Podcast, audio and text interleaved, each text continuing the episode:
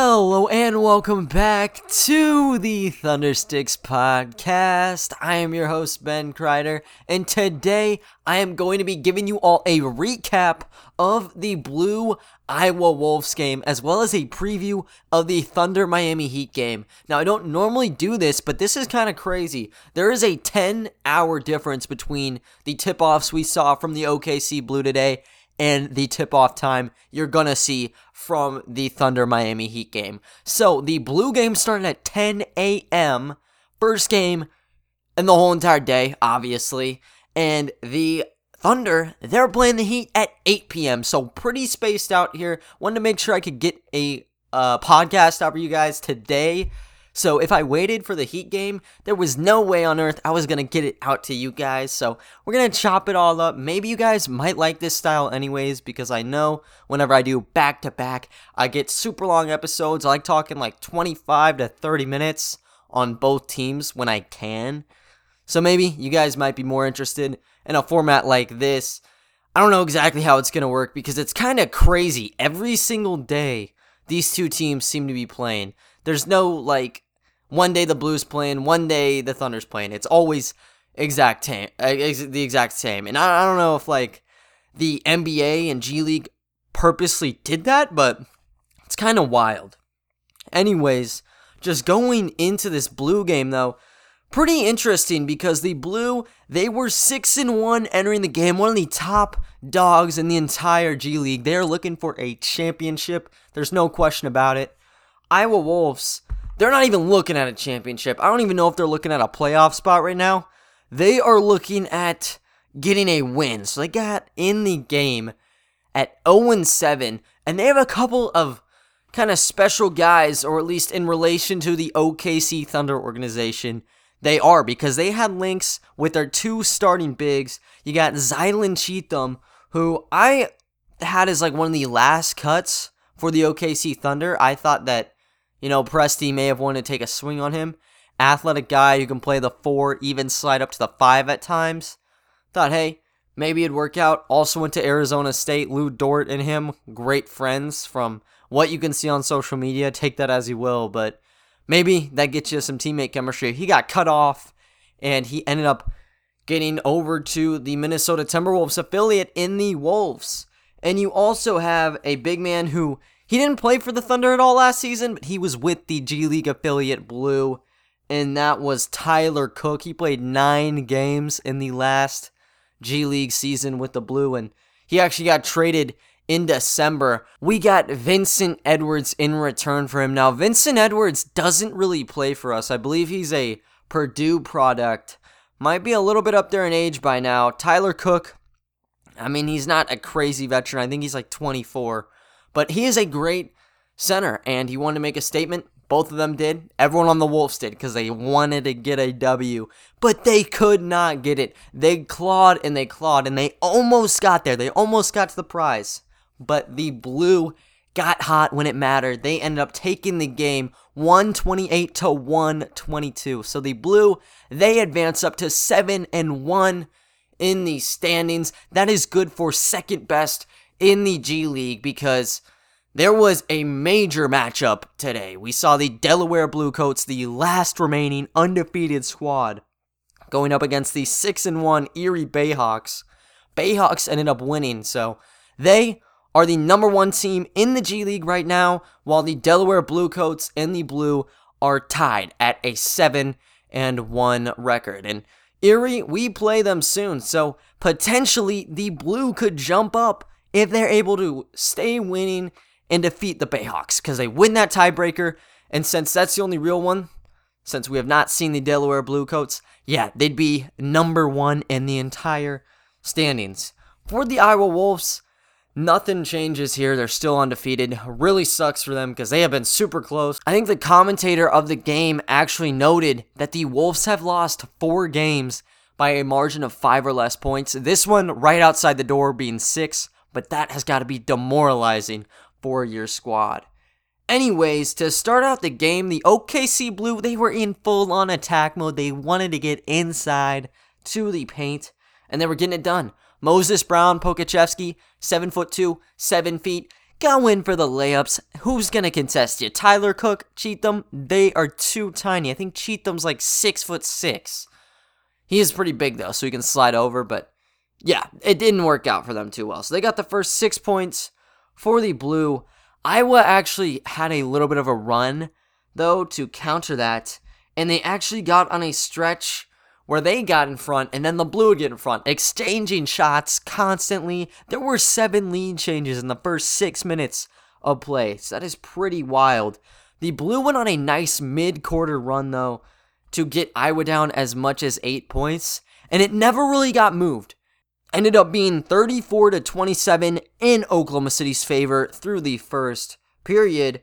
And it's kind of crazy because the Wolves were doing almost everything right on offense. They shot 55% from the floor and 50% from downtown on three of six shooting. They had some pretty clumsy mistakes though, and that's why the Blue had a seven point advantage. They had five turnovers, which on paper, yeah, that may not be too bad, but the points off the turnovers are deadly. Those are fatal blows, and you cannot allow them the blue, they were not constantly getting the perfect shots. They were kind of given them by the Wolves just not playing. So they had 11 freebie points off of these five turnovers. You can't do that. And it helped bolster up their field goal percentage. They shot 52% in the quarter, so a little bit worse than the Wolves. But hey, whenever you're looking at it, the scorecard from quarter one, you wouldn't even notice. So that is what it is right there. Blue getting a quick lead here, and they wanted to continue to keep that lead up in the seconds. They were very, very physical to start things out. They were forcing a lot of contested shots, making them go into more bad passes. You get even more turnovers while you're at it. And they're making some really scrappy plays at the basketball to try to set the tone. And I'd say Jalen Hoard, he kind of was the one who had the torch on the offensive side. Like, there was no true leader whenever the bigs got out. So Hoard, he was the one who wanted to step in, and he was just aggressive. He went drive after drive at uh, the Wolves, and even was bearing down some triples to start out the quarter. And because that, the Wolves wanted to start cramming the paint. They don't want any free buckets coming inside. So you know what happened? They started kicking the ball out. Ty Jerome, he splashed down a triple. Omer Yurtseven, the seven foot big man, he got a top of the key three to go. They weren't covering it, and they made him pay in a major way because the Wolves were down as much as 17 points in the second quarter. You cannot do that. That's going to put you in such a big hole, and the only chance of coming back probably would take you a couple quarters, and that might have been just what happened here. I mean, even though there's a 17 point lead, that's not what anyone's going to be talking about. It's already all over social media, but Pokusevski had a highlight reel in the second quarter alone. He's going to be on SportsCenter. That is a surefire guarantee because in the quarter, he had an insane pass. This was like someone tried chucking a, a like a pass down to him and it was so far ahead it was to go out of bounds. So Pokusevski, he goes flying he ends up grabbing the thing, flips the ball like over his head, no look here. And it was like a perfect alley oop pass to Moses Brown. He gets up, lays it right in. Absolute beauty. This guy's going like freaking gazelle. He was like, he was like full speed ahead, falling out of bounds, but he flipped it up just in time. Perfect pass. I don't even know if he knew anybody was there, but I'm just going to assume that he had some great awareness to get that play. And then in the very next Thunder possession. He pretty much did the same thing with Moses Brown. He was baiting the defense around. No look behind the back dump off to Brown for another quick two points. And that's how they were able to coast to a 71 54 lead. Just off of all these crazy passes, too many options. Xavier Simpson was doing it too. That's going to cause a lot of issues for opposing sides. And they keep on doing it. That's what I love about this team. However, in the second half, it was kind of a different story. Iowa, they were the ones being the aggressors. They erased the deficit, going on a 17 to 7 run to start out the uh, the third there, and it got it to a one possession game pretty quickly, and the Wolves kept pouring on buckets in bunches, and they got the lead back in such a short period of time. Are you kidding me? And right as that happened, I think the gears finally started churning in some of these blue players. Jalen Hoard, again, I'd say, was the initiator here because there was no Brown, no Pokusevski. You're straight up just looking at the bench. And Jerome and Simpson, both of your traditional playmakers, they're starters now because Randall's gone all these other things are happening. Yeah, they're certified starters. There's not a true PG off the bench for you. So you need to look towards some of these other people to try to take on playmaking roles. That's what Hoard ended up doing. So he helped out and he led the team to get their act together. I mean, prior to this, they were 4 of 14. So getting a couple buckets to go, got the momentum kind of running through everybody, stopping the bleeding, I guess you could say. And then they ended up finishing the quarter on 5 of 9 shooting. That's 56%. That is infinitely better than 29%, almost doubling that. Seemed like that quick jolt probably would have propelled them to the lead, but they actually were not in the lead at the end of the third. The Wolves, they were up just one point. It was 100 to 99. That is crazy. That's a final score right there, but you get it at the end of 36 minutes. I mean, they were dominant for 12 minutes, not five minutes, you know? So they shot 50% through the third, and the consistency, that's really what kind of helped them out there to have themselves in the game come quarter number four. And in quarter number four, we saw OKC in its purest form again. They always seem to rise up when necessary. It's something blue whenever they're faced with adversity. Always tend to do no one is afraid to take the shots here, and that's what I love about them. And they want to make sure every look is the best. There's no shot chucking for the most part. There's a couple of exceptions, but really nothing to be too worried about, I would say. The Blue, they cooked up eight straight points to start out the fourth quarter, and it came off of Antonius Cleveland and Ty Jerome. Cleveland was still going inside, keeping up what he was doing yesterday hit a three. Jerome also sticks a three point shot. But the Wolves had a response because they also started to kind of get some points on the board, and, and the Blues slowed down. So it went back into this tug of war where we saw five lead changes and two ties in that period. And there really was no turning point until we saw the game tied at 116 to 116. There's about two, three minutes left. And Pokusevski and Moses Brown, they are back in the game. And what do you know? You get another Pokusevski dump off pass to Moses Brown. Too tall for everybody. Lay it in and get your two points. Wolves want to come down court. They put up a floater, heavily contested. They could have kicked it out, got a much better look. Opted for that though. That's a clear brick. On the other side, you got Ty Jerome still surveying the floor. He's a playmaker first, sharpshooter second. And guess who he saw? He saw the man himself, Aleksej Pokusevski, gets it right to his chest. His release is too quick. You can't contest him. Left wing, catch, fire, bang. That is a nothing but net three pointer to put you up five points.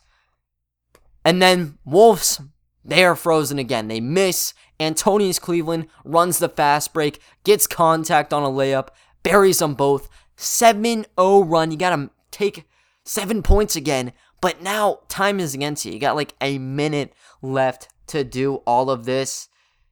And they got a, they got a solid run. They had four straight points to get it to three again. But then Moses Brown came into his own. He got a tip in.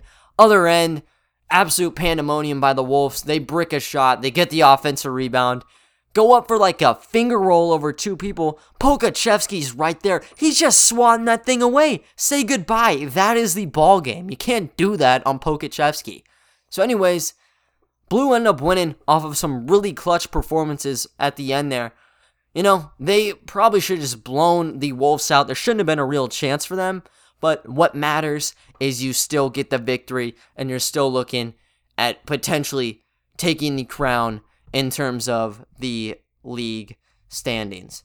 Iowa, I mean, they're not going to be too happy about it. They had some nice individual performances with the team, though. They had four people who dropped 20 plus points in this game. And one person cracked the single digit mark. It was Zylan Cheatham. I think he had 11 points. But those who dropped 20 plus, you got to start with Lindell Wigginton. Now, he came off the bench, but he became the leader by the end of the ball game. He's the one who kept them in and got those five lead changes and two ties. He was their offense when it came down to it at the very end. 11 of 18 shooting, just a beautiful there. And you also got ex Thunder player, or I guess you could say blue player, in Tyler Cook. I think he made a statement to the organization on why maybe he shouldn't have been traded for Vincent Edwards. He had a pretty solid game. 26 points on 8 of 15 shooting, got 9 rebounds as well, and this may have been the first time that uh, Moses Brown's opponent actually outscored them. I, I don't know. Maybe Jonathan Kuminga if he was playing center, but I think Don, yeah, Donta Hall was. So yeah, this is probably the first time Brown has been uh, outperformed by someone. I don't know if you want to call it outperformed, but at least in the shooting category, he did lose it, but not by that much, anyways. So he had a good game there. Isaiah Briscoe, who I forgot existed, this guy I thought was going to be a beast just based off of like all the hype surrounding him. High school prodigy, five star prospect, straight up blue chip ends up going to Kentucky and then didn't really have much going for him after that point.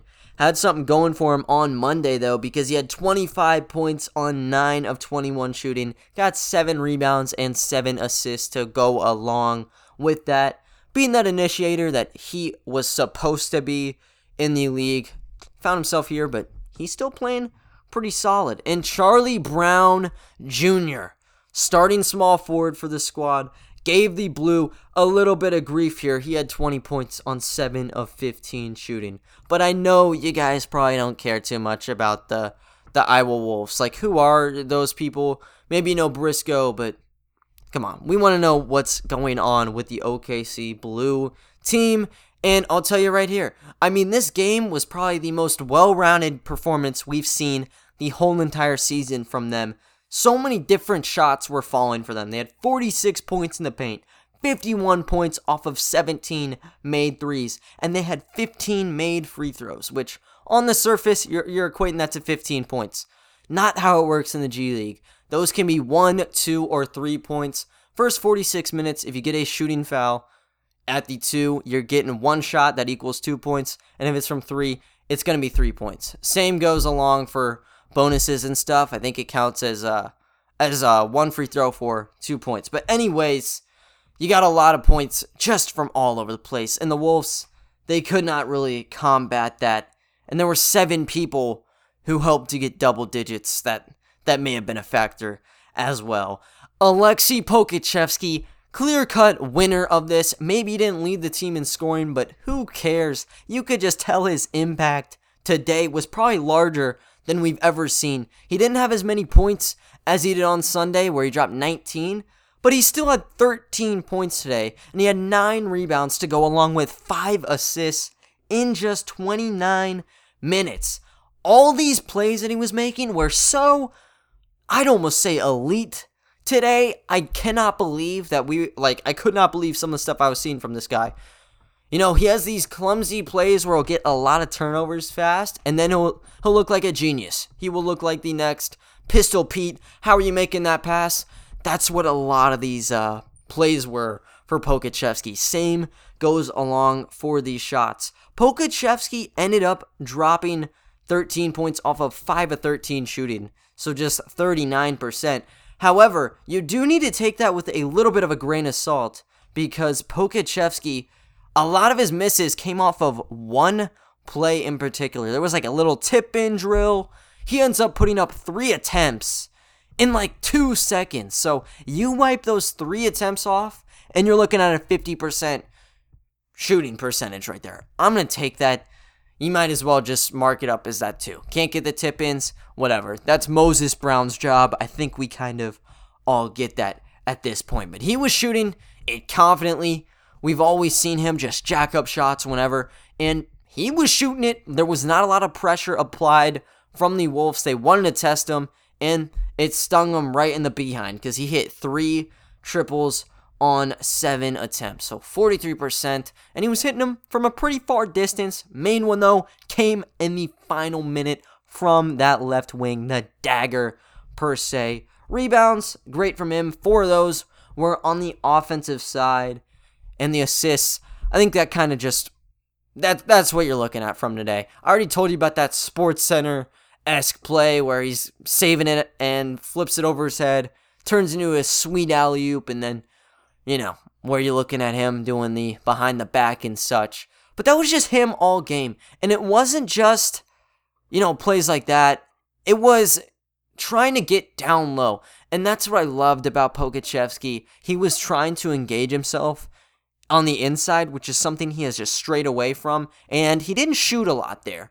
The only time he was shooting was off the tips. But whenever he got there, there was a lot of people trying to help out because he's seven feet tall very athletic, leads to him being able to get the wide open man a, a, free shot. And that was through Moses Brown. Of those five assists, four of them went to Moses Brown, and the other one went to Omer Yurtseven. So these centers were loving this guy. They must have given him free dinner after the game. I don't exactly know what the dinner's like in the Orlando bubble. Might be like Lunchables or something, but you know, maybe give him a couple uh couple extra Lunchable pizzas. I don't even know what they have, but yeah.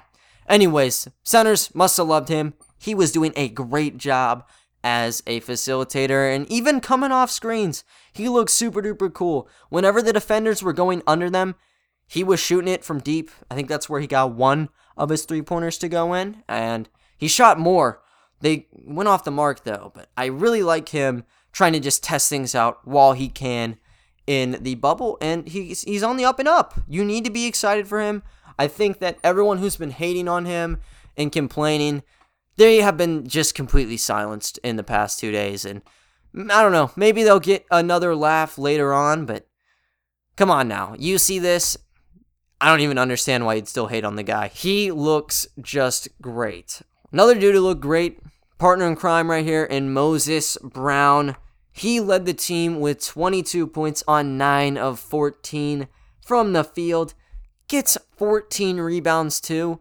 One of the main things that was a little bit different with Brown, and I think one of the reasons that the Wolves stayed in the contest, he only had four offensive rebounds, and that's something we have not seen from Brown at all. Normally, he's actually getting more offensive rebounds than he is defensive. That's a wild thing to say, but it has been true at least I'd say past three games. Shut it down. The Wolves were crashing the glass at will. So you're still looking at four offensive rebounds. That's great. Not as high as he's seen though, and 10 defensive rebounds. Pretty sweet too. I don't think he was able to kind of just make plays on his own. It wasn't like a lot of post ups and just slamming it home on people like it has been. I think that his matchup was doing a pretty solid job in Tyler Cook here. But getting those sweet buckets off of Pokusevski, you can't be complaining, and you love to see that there may be some chemistry brewing between two guys who will be back in Oklahoma City Thunder uniforms by the end of the Orlando bubble. Antonius Cleveland, we don't know where he's going to be going. Solid veteran who I I always say this, but he could be playing on an NBA roster as a role player do a great job. He had 21 points on 6 of 11 shooting. He's so damn efficient, I swear. And he still was attacking. That was his number one thing. Wasn't being the catch and shoot guy. He had a team high of 5 free throws. And, you know, you can't equate those to 5 points. As said, that's a lot more than 5 points that he put on the board. Two of those came late, so you chalk it up to 3, that may be 2 or 3. But that's still a lot of buckets. So good on Antonius Cleveland. He looked amazing, and just seeing the diversity in his play is such a treasure to watch. Same with Jalen Hoard.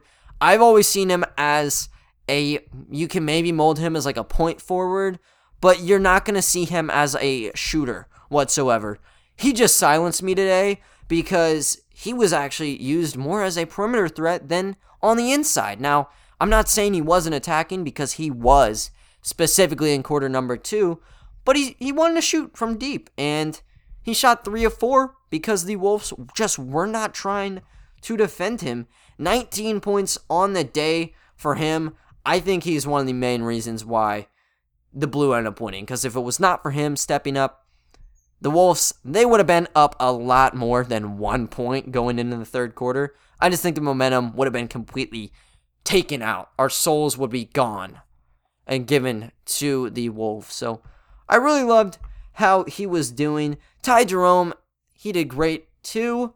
16 points. A lot of those were coming off of made threes. Three of his five made field goals did come from deep, and two of those were from long, long range. Still trying to attack, only had three assists. So, I mean, maybe he was just trying to be more of a uh, shooter. He took a backseat role to Xavier Simpson, though, and I will talk about him in a second. I want to talk about Rob Edwards first, though, because, oh my gosh, man if there's one person who has just taken my heart, I think everyone on this team has been amazing. But Rob Edwards just came out of nowhere. Second round pick, like very back of the second round, we're talking to in the G League draft. I think he was pick seven in the second round, which is actually pretty far um, back. I don't think that all 22 teams participated. But, anyways, I mean, he's probably been the best shooter to come out of that class and maybe out of the entire NBA draft class, too. He is a marksman from downtown and nobody can stop him. I tried equating him to Carson Edwards in his Elite 8 run. Uh, I do like, as you probably know, I do articles on my uh, blog, Kyle Singler for MVP.com. Probably need to get another domain. But yeah, I mean, I equated him to that because Edwards if you guys remember with Purdue, he was going up for like 40 points every game. He couldn't miss. Now, I'm not saying that Rob Edwards is doing that, and I'm not just saying that because they have the same last name, but they seriously are playing similar.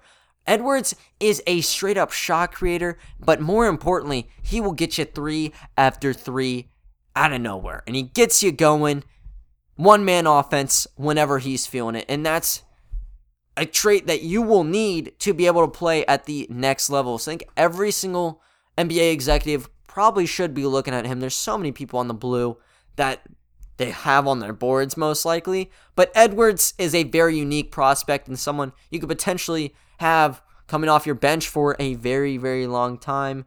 He had 15 points. Four of those were on triples. And he currently is third in the entire G League on made threes right now. You put four of those on and you check how they look tomorrow, chances are he's either number two or number one by now. I mean, he's just been so, so good. And Xavier Simpson has been too. It wasn't like he was shooting like crazy. He only shot three of 10, got 11 points off it.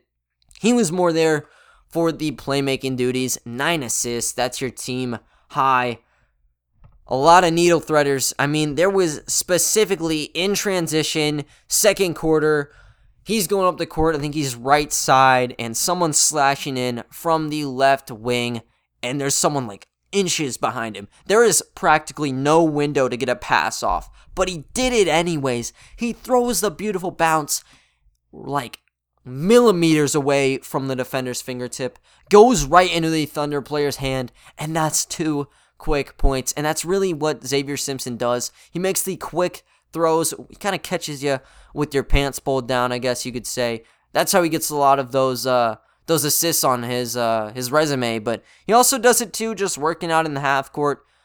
Pretty fast guy, so he navigates, checks his options, and he always ends up finding the best one. So I'm loving Simpson as well. You guys are going to be able to see them in action again on Wednesday. They're going to be playing against the Greensboro Swarm, who is led by a familiar name in Admiral Schofield. Had him in the Thunder training camp. Bit of a shocker to some that he ended up getting cut. Found himself in the G League draft, number one pick. He's been one of the best players for the Swarm, and we're going to be able to see them. Blue coming in at seven and one. Swarm coming in at two and five. Get your popcorn ready. Probably will be a good one to watch.